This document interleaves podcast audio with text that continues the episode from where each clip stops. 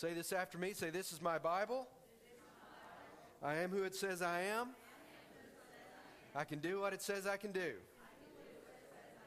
Today, I'll be taught God's Word. It's His truth, transforming every part of my life, and I'll never be the same. In Jesus' name, amen. You believe that this morning? Amen. It's the truth. God's word, He's real and He does not tell a lie. Got to tell you something funny that happened to us. Uh, Friday afternoon, we got the kids out of school early. We went down to Texarkana and had early Christmas with my in laws. And we had just passed through Cave City and we're going down the road. You know, it was cold outside and cloudy. And everybody's like, man, I wonder if it's going to start snowing. And we hadn't gone maybe a couple hundred yards after we said that when all of a sudden these huge, big, beautiful snowflakes start coming down. I mean, they're big, I'm, I'm talking big snowflakes. And we're all excited. The kids are like, Dad, it's snowing. We're looking around, we're like, woo, that's awesome. And about that time, I looked up and there was a chicken truck about 100 yards in front of us. I am not even kidding. We started laughing so hard. I don't know if it's come from your place or not. But I mean, it looked just like you're going through a big snow. We're like, wow, that's awesome, you know? And we look, oh man, that's a chicken truck. But uh, was so funny. Yep, we can do those kind of things, can't we? Amen? If you've got your Bibles, look at uh, Luke chapter 2, verse 6 through 7. I'll read it for you. While they were there, this is Mary and Joseph, the time came for the baby to be born, and she gave birth to her firstborn, a son. She wrapped him in cloths and placed him in a manger because there was no room for them in the inn. Today, we're going to talk about, in my opinion, probably the greatest gift that God gives us that came at Christmas, and that is the gift of peace. Anybody want some more peace in their life? Anybody need a little bit of peace? I looked up the definition of peace and peace, this is what it says in the dictionary it says, peace is freedom of the mind from annoyance, from distraction, from anxiety, from obsession. It is tranquility or serenity. It's also a state or condition of being at absolute tranquility. In other words, in the, the illustration, they said the peace of a mountain resort. Imagine going to a mountain resort and there's just everything's quiet, everything's peaceful. And the Bible talks a lot about peace. And, and, this time of year, you see all the signs that say peace on earth, right? Peace on earth. Everywhere you go, Christmas cards. How many have Christmas cards say peace on earth in them? Well, if you do a word search, if you go to Bible Gateway and you type in the phrase peace on earth, it'll pull up. And here, here's the verse that pulls up if you, look, if you just type in that section says peace on earth together. Luke 12, verse 51. This is Jesus talking. Do you think that I came to bring peace on earth? Good, good thought. No, I tell you, but division. How many of that want, want to put that on your Christmas card? and Jesus was talking at this time. This is where, when you see peace on earth together, that's what it says. Jesus said, I didn't just come to bring peace on earth. He said also division because he knew that when he came, it was going to cause conflicts with a lot of the religious people around him. A lot of people weren't going to have peace. They were going to be divided because of the message that he brought because it was so different. But if you look at John 16, verse 33, and I love this, this is Jesus talking again. He said, I have told you these things so that it, in me you may have what? Peace. In this world you will have what? Trouble. But take heart. I have overcome the world. Trish, that's just, Trish and I laugh because we prepare, when she prepares what she's going to do, we intentionally don't look at each other's notes. And we have always been amazed how many times what she talks about and what I talk about, God just kind of brings it all together because it's, it's, he's trying to communicate a message to us. And I think that's an amazing thing that Jesus says here. I have told you these things so that in me you may have peace. Now, notice what he says here in me you may have peace. In this world, you're going to have trouble. But take heart, be encouraged. I have overcome the world. And, and there's this misnomer out there that, that we're singing peace on earth and all these things, and we're, we're believing for world peace. Let me tell you something. In the last 3,000 years, if you go back and look historically at the last 3,000 years, there's a total of 258 years in the last 3,000 where there was not any major wars going on. 258 years in the last 3,000. The earth needs a lot of peace, doesn't it? And Jesus is saying to us, in this world, though, you're going to have trouble. I mean, has anybody ever had any trouble? This morning? I mean, he's talking, he's just being real clear with this. He said, Look, guys, I'm not going to sugarcoat this. In the world, you're going to have challenges. Sometimes it's going to be hard in the world, but in me, he said, In me, I'm going to give you peace. And I love that. And take heart. So I want to talk uh, with you a few minutes today about things that can rob your peace. There are things that go on in life that absolutely, when they happen, they will steal your peace from you. And we're going to talk about that. And then I'm going to talk to you and give you a recipe for how to find and maintain peace. Amen? So uh, look at your notes if you've got those this morning. If you've got your Bible, turn it to Jeremiah chapter 4, verse 20. And your first blank there, the first thief that steals your peace is unavoidable. Write down circumstances unavoidable circumstances. Anybody ever had a flat? You ever had a flat? And you know they never happen at good times. You know, you got to be going somewhere really important, and then all of a sudden you have a flat. That is an unavoidable circumstance. Anybody ever lost their peace over a flat? Those aren't happy things, are they? You know, here you are, you're heading to the meeting, you're going to school, whatever the situation is. You've got it timed out exactly right. You know exactly how long it's going to take you to get there. Boom, flat instant peace sucker outer. I mean, it's gone right then. You know, the other, I, and I was thinking about that. The other thing that can happen is when you go to the doctor for a normal checkup, and the doctor comes in sits down and said, Look, there's, there's something we need to talk about. And then he talks to you about a challenge that you're physically having in your body. It's an unavoidable circumstance, and all of a sudden your peace is gone. The other thing I was thinking about was in situations where maybe a husband or wife walks in the room and says, You know what? I don't really love you anymore. And they're out the door. And all of a sudden, your peace is gone. Unavoidable circumstances happen. You can prepare. There are things you can do in life to be ready, but there are challenges that happen sometimes. Jesus said, In the world, you will have trouble. Not you might have trouble, you could possibly have trouble. He said, You will have trouble. And so, when those things happen, they will just suck the peace right out of you. Jeremiah 4, verse 20 says this Disaster follows disaster. The whole land lies in ruins. In an instant, my tents are destroyed, my shelter in a moment. He's talking about how sometimes in a moment these circumstances come upon us and steal our peace. The second thing that can happen that steals your peace, you guys are going to love this one. Unbearable. Anybody want to guess? People. Very good. Unbearable people. Anybody ever been around somebody that's unbearable? Look at your neighbor say, He's not talking about you. if you are talking about them, that's not nice, okay? Some of you are going, It's her, it's her. No, no, no. But there are people that come along in your life that are unbearable. I mean, you get around them and it's like, oh man, you instantly lose your peace. Anybody ever been anybody around that? Yeah, okay. What does the Bible say about it? Psalms 109, verse 3. With words of hatred, they surround me, they attack me without cause. You know, sometimes we're around people and they're just mean. They're just in a bad mood. They're just whatever. And you get around them and they just seem to suck the life out of you. You know, occasionally I'll counsel with somebody or I'll have somebody come in the church and I see them coming. I'm thinking, oh, Lord, what's, it going, what's going to be wrong this time? Have you ever been around those people? The only time you see them was when they want to grap about something. Everybody's going, when's the last time I talked, Pastor? No, I'm not trying, I'm not saying that to be mean, but you know, you're in Walmart and you're going down through Walmart and you see them turn the corner and you're like, oh, I got to go. I got this thing. I, you know, those people, they're unbearable. They steal your peace whenever you're around them. How do you deal with people like that? Avoid them? That's one option. I tell you what, the best thing you can do to deal with people that are unbearable is pray for them. I've said this before, and it's absolutely true.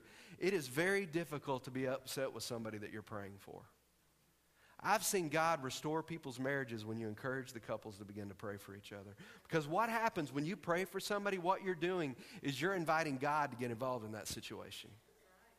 And when you invite God to get involved in relationships, because God is all about relationships, that's why Jesus came to restore your relationship with God. When you begin to invite God to get in those difficult relationships, He will change their heart, but most of the time, you know whose heart He changes? Your heart. That's what He does most of the time. So, right now, think about some of those people in your life. When I said unbearable people, there was probably two or three names that popped up, right? I want you to think about those people, and here's what I want you to do start praying for them. Now, I'm also going to say this, and this isn't in my notes. if I say that and you go, I'm not going to pray for them, whose problem is that? You don't know what they've done to me. Jesus said, You got to forgive. He said, You've got to forgive. He said, He even went so far as to say, I can't forgive you if you won't forgive other people. Wow. But you know what? When you go before the Lord and you say, Father, I'm having a difficult time with this person. They've hurt me. Maybe I've hurt them. But Lord, I need to make this right. And when you begin to do that, He will change your heart. You say, Pastor, you don't understand what my father did to me. Pastor, you don't understand what my spouse did. Pastor, you don't understand who the person that left me, what they did to me. You're right. But what I do know is that if you walk around with that bitterness and that hurt, it will destroy your life and it will absolutely steal all the joy out of your life. You've got to forgive. The second thing I would encourage you to do when you're dealing with unbearable people is take the first step. Pastor, they hurt me, okay? You be the peacemaker. You go to that person and you say to that person, you know what? I've got these challenges. They may go, well, I don't have a problem with you, or I'm going to keep doing that way. But as you deal with that person and as you let them know, you know, I'm praying for you, I'm sorry this has happened, as you do that and you release them, guess what? You're setting them free. And what have I said before? Who else are you setting free? Yourself. Yourself. Because when people have that hold on you, unbearable people have a hold on you, you're really in chains. You're chained up to somebody with a bad attitude. And I'll tell you the thing I've learned in my own life. There have been people in my life who I've had real problems with. Some of them I should have just shot. in Texas, you can do that. No, I'm kidding. but there were some people that had really hurt me. They'd done some really nasty things to me. And I said, Father, and I start telling God about these people, all the problems. And you know what the Lord said to me? He said, I'll work on them. Let's talk about you. That was hard to hear. But I'm telling you the truth, that's what happened. And so as I began to work on my own life and get my own stuff together, I became less interested. I think Jesus said something about log in somebody else's eye or splinter in somebody else's. Y'all remember that? Instead of looking at other people's problems and challenges, maybe we begin to look at ourselves and fix ourselves. And what happens is these other people's lives begin to be changed. And let me tell you what happens a lot of times. As God begins to work on your heart and change your heart, the people that you have problems with will come to you and go, I see a difference in you. What is it? And then you have an opportunity to share with them. Has anybody experienced that before? Amen. That's how God does things. So, the second challenge, the second things that steal our peace are unbearable people. The first thing is unavoidable circumstances. The next thing is unexplainable problems unexplainable problems. And let me explain to you what I mean here. When I talk about unexplainable problems, I mean th- you've done everything right. You know, you're, you're, you feel like you're tithing. You feel like you're, you're coming to church when you should. You know, you, you, you hadn't kicked your dog in a week. I mean, you're, you're doing everything you know to do. And then these challenges come up in your life, these things that happen in your life. I want you to understand something. And it says it here in Matthew 27 46. You're not alone when those things happen and you question. You go, God, why is this happening to me? I mean, has anybody ever asked God when you've had a challenge, why, why is this happening to me? Let me tell you how, who else did. Matthew 27, verse 46. This is Jesus talking. And Jesus says this My God, my God, why have you forsaken me? When he was hanging on the cross. That was Jesus. There are going to be a few times in your life Probably not a lot. There are going to be a few times in your life where you are wondering where God is. You're going to be in the middle of a challenge. You're going to be in the middle of a desert somewhere, and you're going to look around and you have no idea where God is. But let me tell you something. The thing I have learned in my own life, when I'm going through a time like that, when these unexplainable problems come along that I can't figure out why I'm in this spot, God is preparing something in me. And God is using that desert time that you may be going through, that situation that you don't understand and seems too hard for you to bear. God is using that opportunity to mold you and change something in you. Because here's the thing that I've learned when things happen that I don't understand, I just know God well enough to know that He's bigger than what I can see. He sees things that I don't see. He understands things that I don't understand. God is bigger than any situation. He is bigger than any situation. So if that's you today, if you're facing something that you don't know why you're there, you didn't deserve to be there, you, are you're, you're in the middle of something, that is the time that you need to really draw close to God and understand that you're there for a purpose and God is working something out in you. Jesus saying, My God, my God, why have you forsaken me? The end result of that was his restoration to the Father and our salvation. God was working on something. God is always working on something in our life. And the fourth challenge that we have, the, fir- the fourth peace stealer, is uncontrollable. Anybody want to guess here? Worry. Uncontrollable worry. How many people worry in here? Let me see your hands. Come on, be honest. I'm one of you. Lift your hand up. All right. Uncontrollable worry. And I want to tell you what, this one, women do it, but guys really do it too. Guys do it a lot. Uncontrollable worry. How are we going to pay the bills next month? How are we going to do this at the business? How are we going to do that? Uncontrollable worry. I'm going to tell you something. Listen to this Luke 2, verse 10 through 14 I'm sorry, Jeremiah 6, verse 24. Prophet Jeremiah speaking. He said, We have heard reports about them. This was an enemy that was coming to attack them. And our hands hang limp. Anguish has gripped us, pain like that of a woman in labor. Most, if not all of us, deal with worry. I mean, we, we wake up. How many of you have woken up in the middle of the night worried about something? Something was so on you, this, this worry was so on you, and there was nothing you could do about it, and it was so on you that it literally kept you from sleeping. It woke you up uncontrollably. And, and what happens in those situations is we look around and, and we can't control the economy. We can't control what this person does or that person does. And so we worry about those things all the time. And it steals our peace. It steals our peace. And I think of all of them, that's probably the worst one. Because, see, I know that God is good. And when situations happen in my life that are hard, I've just seen God do too much. I know He's good. And I know the end result of whatever God does in my life, no matter what the challenge is, it's going to be a good thing for me. But it is very difficult, very, very difficult not to be worried about things. What's going to happen? And I want to tell you, that's one of the things that, that as we go through here, I'm going to show you now. How do you get out of that? All right, you look at these three things, these four things that I've talked about here, and you can probably check one or two of them and say, Yeah, that's me. Yeah, that's me. So the question is now, how do we get out of it?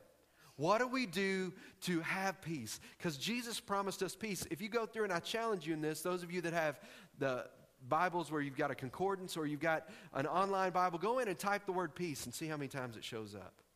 You'll be amazed at how many times God promises us peace. But the question is, how do we obtain it? How do we receive this gift? Luke 2, verse 10 through 14 says this, and this is the angels talking Do not be afraid. I bring you good news of great joy that will be for who? All the people. Who's in all the people in here? You and all the people, okay? Today in the town of David, a Savior has been born to you. He is Christ the Lord. And this will be a sign to you. You will find a baby wrapped in cloths and lying in a manger. Suddenly, a great company of the heavenly host appeared with the angel, praising God and saying, Glory to God in the highest, and on earth peace to men on whom his favor rests. Another translation, a more accurate translation, says, when it talks about that peace, on earth peace. It says, on earth peace to those who are walking in God's provision, those that are walking with God. That's where peace comes from. John 14, verse 27 says this out of the Living Bible I am leaving you, this is Jesus, I am leaving you with a gift peace of mind and heart. And the peace I give you isn't fragile like the peace the world gives. So don't be troubled or afraid. I read another version. This is out of the NIV. And it says this Peace I leave with you, my peace I give you. I do not give to you as the world gives. Do not let your hearts be troubled and do not be afraid. And, and I thought it was interesting where Jesus said right here that I don't give you the same kind of peace that the world gives you. Now, what does that mean? What, tell me about the world peace. Anybody? Can the world manufacture peace? Doesn't work, does it? You know, they can give you a pain pill to take away your pain, but is that really solving your problem? No. That doesn't solve your problem. All that the world's peace can give you is just temporary. We can, we can go out. I mean, if you look at world history, you look at all the wars that have ever happened, if you look at relationships, if you look at people that are hurt, if you look at any of those things, any man made peace is temporary. Only God, only God gives you real peace. And I love the fact that Jesus knew all that when he was saying this. He said, Peace I leave with you, my peace I give you. His peace is a lasting peace. When Jesus gives you something, it will always take care of you and it will always work. He says, I don't give to you as the world gives. And then he says this do not let your hearts be troubled and do not be afraid. Isn't that an amazing statement? Don't let your hearts be troubled. Well, well, Jesus, I'm dealing with this. I'm dealing with this child. I'm dealing with this at work. I'm dealing with whatever the challenge is. And he said, You know what? The peace I give you is different than the peace that the world gives you. So don't be afraid. Don't be troubled. It's going to be all right. I think that's an amazing promise that God gives us. So there's four things here that we're going to cover about how to get and keep God's peace. How to get it and how to keep it. Here's number one. The first thing you have to do is receive God's pardon. You have to receive God's pardon. And I want you to write out beside pardon, if you're one of the note takers today, receive God's gift. Receive God's gift. And what we're talking about there is Jesus. Romans 5 1 says this Therefore, since we have been justified through faith, we have peace with God through our Lord Jesus Christ. In other words, the way we get peace with God, the way we get the ultimate peace, is to receive God's pardon, to receive God's gift, to receive salvation. That is the first thing that we have to do. So if you're living in the world right now and you don't have peace, the first question on your checklist needs to be Have I received Jesus as my Lord and Savior? Maybe the reason I'm having all the challenges that I'm having is I've never really made him my Savior. I've never really made him my Lord. And I want you to understand something. Receiving salvation is the easiest gift in the world that you'll ever receive, but it will cost you everything. It's the easiest thing to receive, but it will cost you everything. Because we talk about so much Jesus being our Savior and Jesus being our what? Our Lord. And being our Savior is the easiest part. He died for us and we receive salvation. We receive the free gift of salvation. When we confess, when we believe, when we accept Him, we are saved. But for Him to be our Lord means we have to surrender to His way of doing things. And that is difficult because in this world we're still in our flesh. And so the peace that we want to have that maintains means not only do we have to receive Him as Savior, we have to make Him our Lord and do things His way. Number two is we have to run to God's presence. Run to God's presence. Isaiah 26, verse 3 says this You will keep him in perfect peace, whose mind is steadfast because he trusts in you. Another translation says, You will keep him in perfect, perfect peace, whose heart is stayed on thee. In other words, when, when you're running into a situation, when you run into a challenge, I was talking to the board about this Monday night, and, and Nehemiah is really becoming one of my heroes because here's what Nehemiah did. Whenever he had a challenge, the first thing he did is he prayed about it. And why do I say that? Because many of us, when we have a challenge, the first thing we do is run to Pookie and them and ask their advice. I've got a challenge, I'm going to call mom. I've got a challenge, I'm going to talk to so and so. I've got a challenge, I'm going to ask my friends. Is that a good source to go to? No. Why? Because they called you yesterday about their own problem. The reason Nehemiah went to God first whenever he saw a challenge is because he knew God had all the answers. And that sounds such a, such a simplistic thing, doesn't it? Run to God. Run to God first. But most of the time, we don't do that. We try to handle the problems on our own. And when do we go to God? When we can't fix it. Then we go to Him. And we've wasted time, we've wasted energy, maybe we've wasted money, we've done all these different things. And the last person we usually go to is God. And here's the deal. This is the thing that's so amazing about God. He's not mad at you about that. He just didn't want you to have to go through all that other stuff before you got to Him. So maybe the first thing we need to do is run to God's presence. I want to tell you something, folks, and this is something I've got to do better in my own life. It is very, very difficult for leaders. It's even harder for men. Is we want to fix everything. Anybody like that? I want to fix everything. If I see a problem, I want to fix it. And I don't want to fix it now, I want to fix it yesterday. I want to get it fixed. But here's the thing that I'm learning is, is if I'll go to God and talk to Him, He may have a plan for this challenge. And my trying to get it fixed is only delaying it. Or maybe if I go to God, He'll speak to my heart and He'll tell me how to solve the problem. How about that? Saves us a lot of time and a lot of effort, doesn't it? Number three, respect God's principles. Respect God's principles. You can write out in parentheses right, uh, next to that spiritual laws. Respect God's spiritual laws. Let, let, me just tell you something. If, if we were to sit down, if you and I were to sit down and, and we were going to talk about some of the challenges that you're facing in your life, and I began to go through and I, and I just lit, just a few things. Hey, you know, are you attending church? You know, are you, are you tithing regularly? Are you, are you reading your word? You know, God sets up these spiritual laws, and these spiritual laws work all the time. And when we don't follow God's laws, that's like climbing up on the roof and jumping off and asking why we fell. Because God set up a law of gravity, didn't He? And, and right now, unless something supernaturally happens, if you got up on that roof and jumped off, would you be surprised that you hit the ground? Anybody? No, because here's the deal there's a spiritual law in place in life, but there's a natural laws that are in place, and we all understand the law of gravity, so we all realize that if we climb on the roof and jump off, wow, there's this law of gravity in place, and I'm probably going to fall and splat. But in life, many times we neglect God's spiritual laws and wonder why we're in trouble.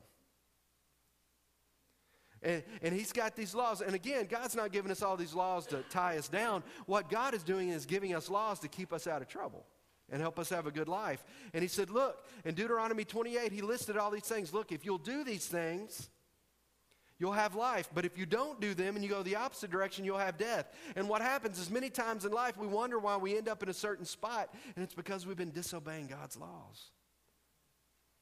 And some of you may say, Well, that sounds a little harsh, Pastor. Well, the law of gravity is a little harsh too. Just go jump off the roof. I mean, we, none of us up here would go, I can't believe I jumped off the roof and I broke my leg. what would we all say? Duh. Thank you. I couldn't have said that better. And so, and this is going to sound harsh, but you need to know, you know my heart. So when we don't tithe and our finances are a mess and we don't do some of these things, and then we go, I don't understand why I don't have any money. And the answer is, duh. That sounds harsh. It's the truth. And we wonder why in life we have some of these challenges. And a lot of the challenges, and I've found this in my own life, most of the challenges that I've had to face in my own life have been brought about not by Satan. Who do you think brought them around? Bad decisions. Dave Ramsey calls it uh, stupid tax. and, uh, and you know, anybody know the famous last words of a redneck? Hey, y'all, watch this. And I know in my own life, there's been a lot of times in my own life I said, hey, y'all, watch this. And I sure got what I deserved. But thanks be to God, I didn't get everything I deserved. And a lot of times He saves us out of that. But if we ignore God's principles, we're going to reap what we sow, just like Trisha talked about earlier. There are spiritual laws in place of seed time and harvest. And if we sow bad seeds, a lot of time we reap a bad harvest. But I want to tell you, there's also a merciful God out there who does not give us what we deserve.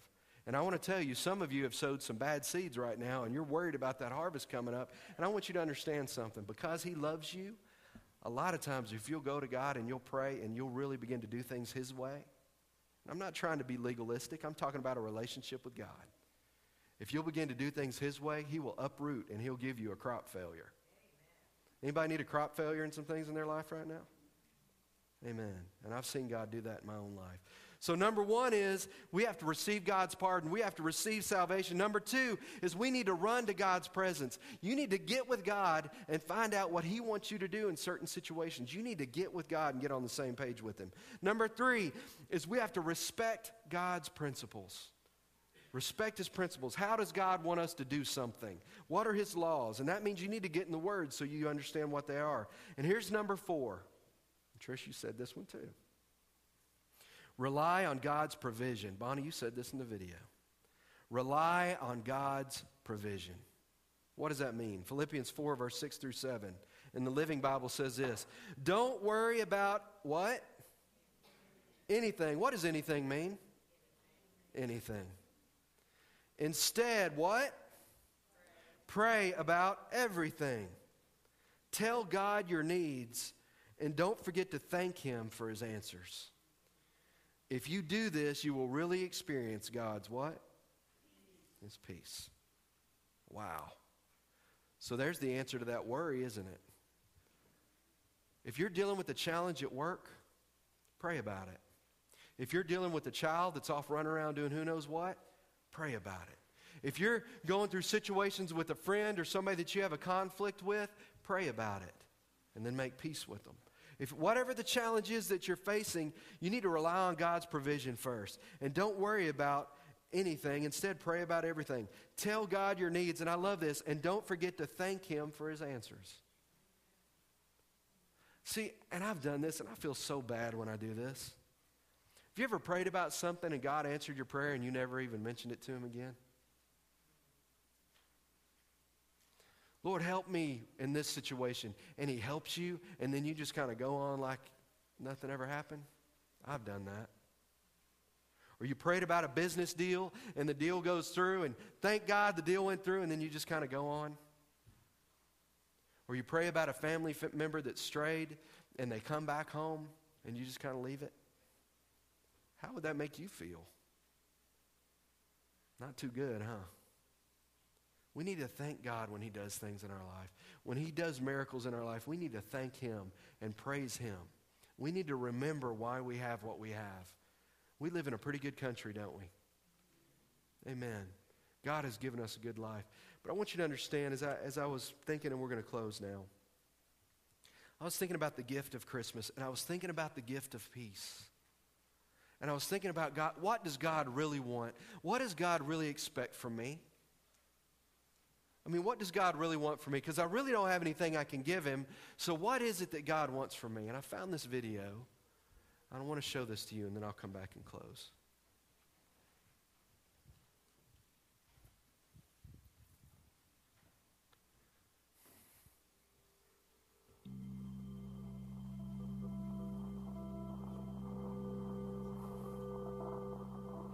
Christmas.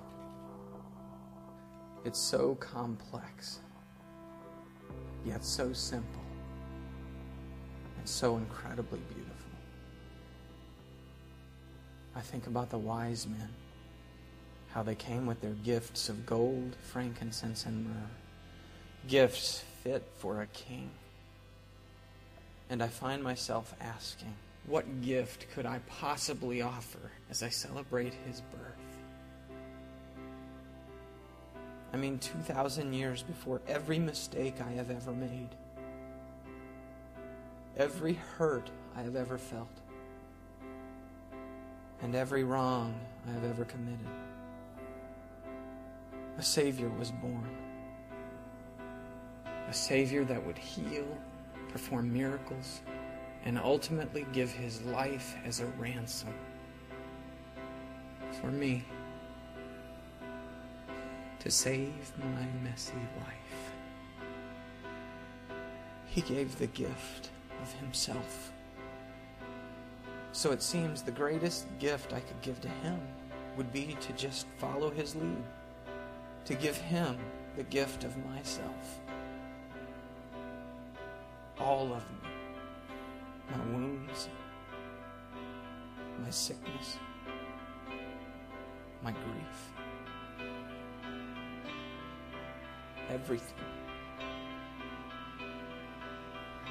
When I do that, when I give him the gift of myself, it doesn't stop there. He just keeps giving back. I realize He loves and cares more than I can imagine. I am redeemed by the Savior. All the sin, all the pain, all the mistakes. They're just remnants that die before they ever existed. Thank God for Christmas.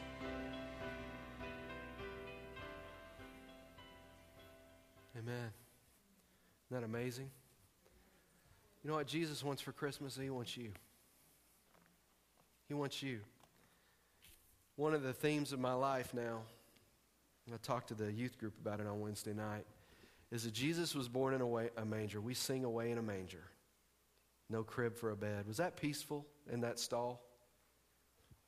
Anybody ever been to a peaceful barn with cattle in it? no. Not really, huh? And what, what goes in a manger? Hay, feed. So Jesus, baby Jesus, was born, and then they laid him in a manger where just a couple minutes ago a cow or a horse or something had their nose in it. Have you ever thought about that? The God, the creator of the heavens and the earth, who created everything, sent his son to a stinky old stable in the middle of nowhere and had him born there and then laid in a manger. Tell you why.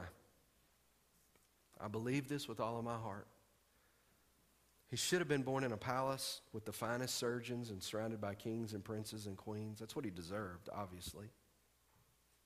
But he wasn't. Why did God do that? I'll tell you why God did it. I believe this.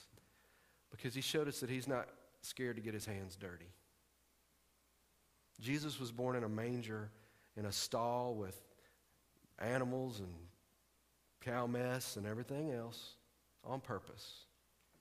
Because he was showing me and you that no matter how messy your life is, no, how, no matter how messed up you are, no matter what things you've done, no matter what mistakes you have made or will make, he is bigger than all that. And he's not scared to get involved in the mess that your life is and get his hands dirty. He loves you.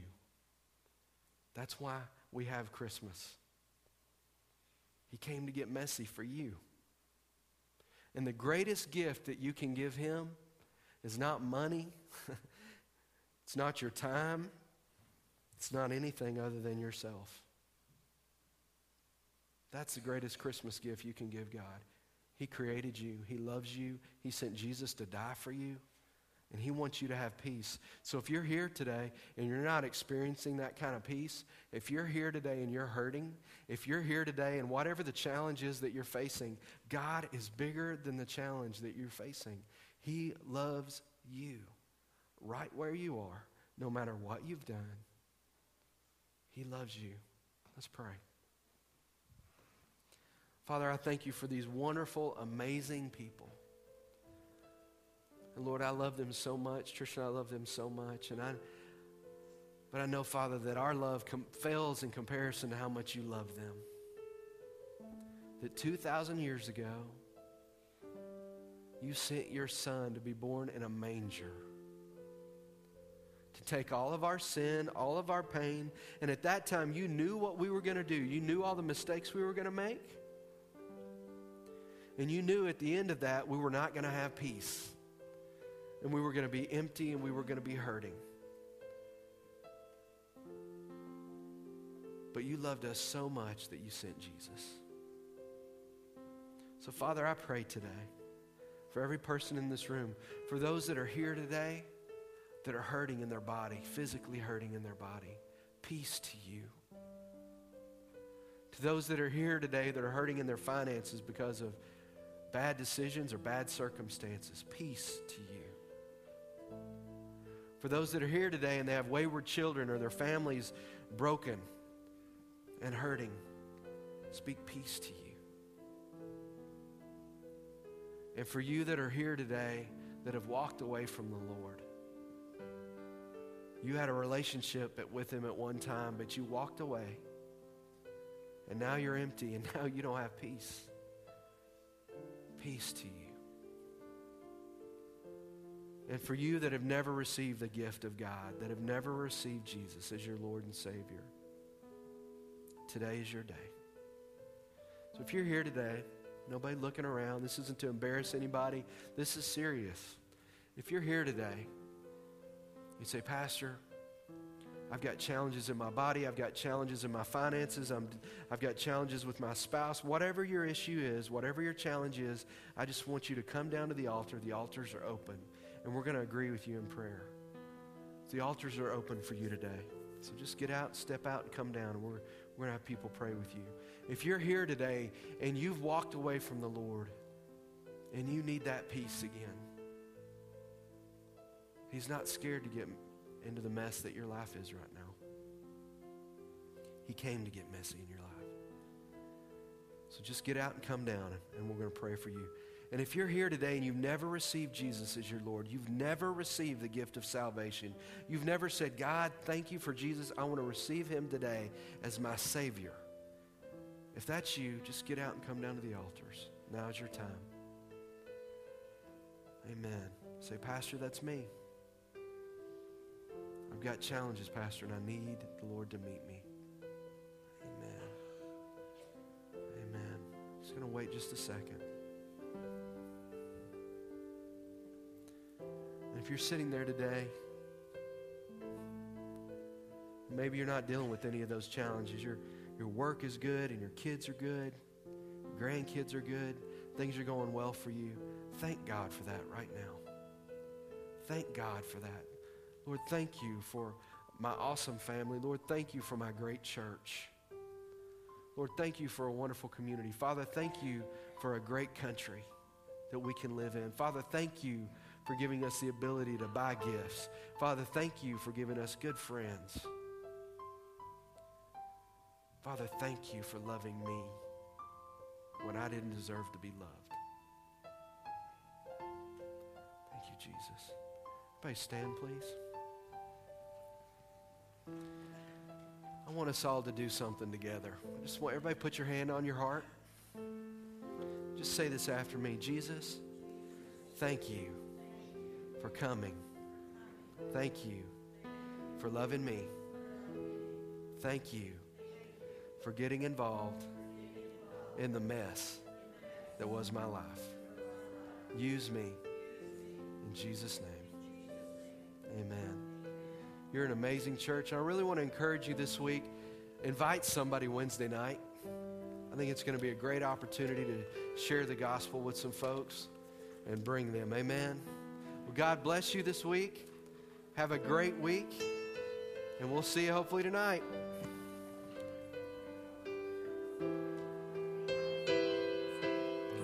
And if you want to bring food, the sign up is in the lobby, guys. If you want to bring food, the sign up's in the lobby.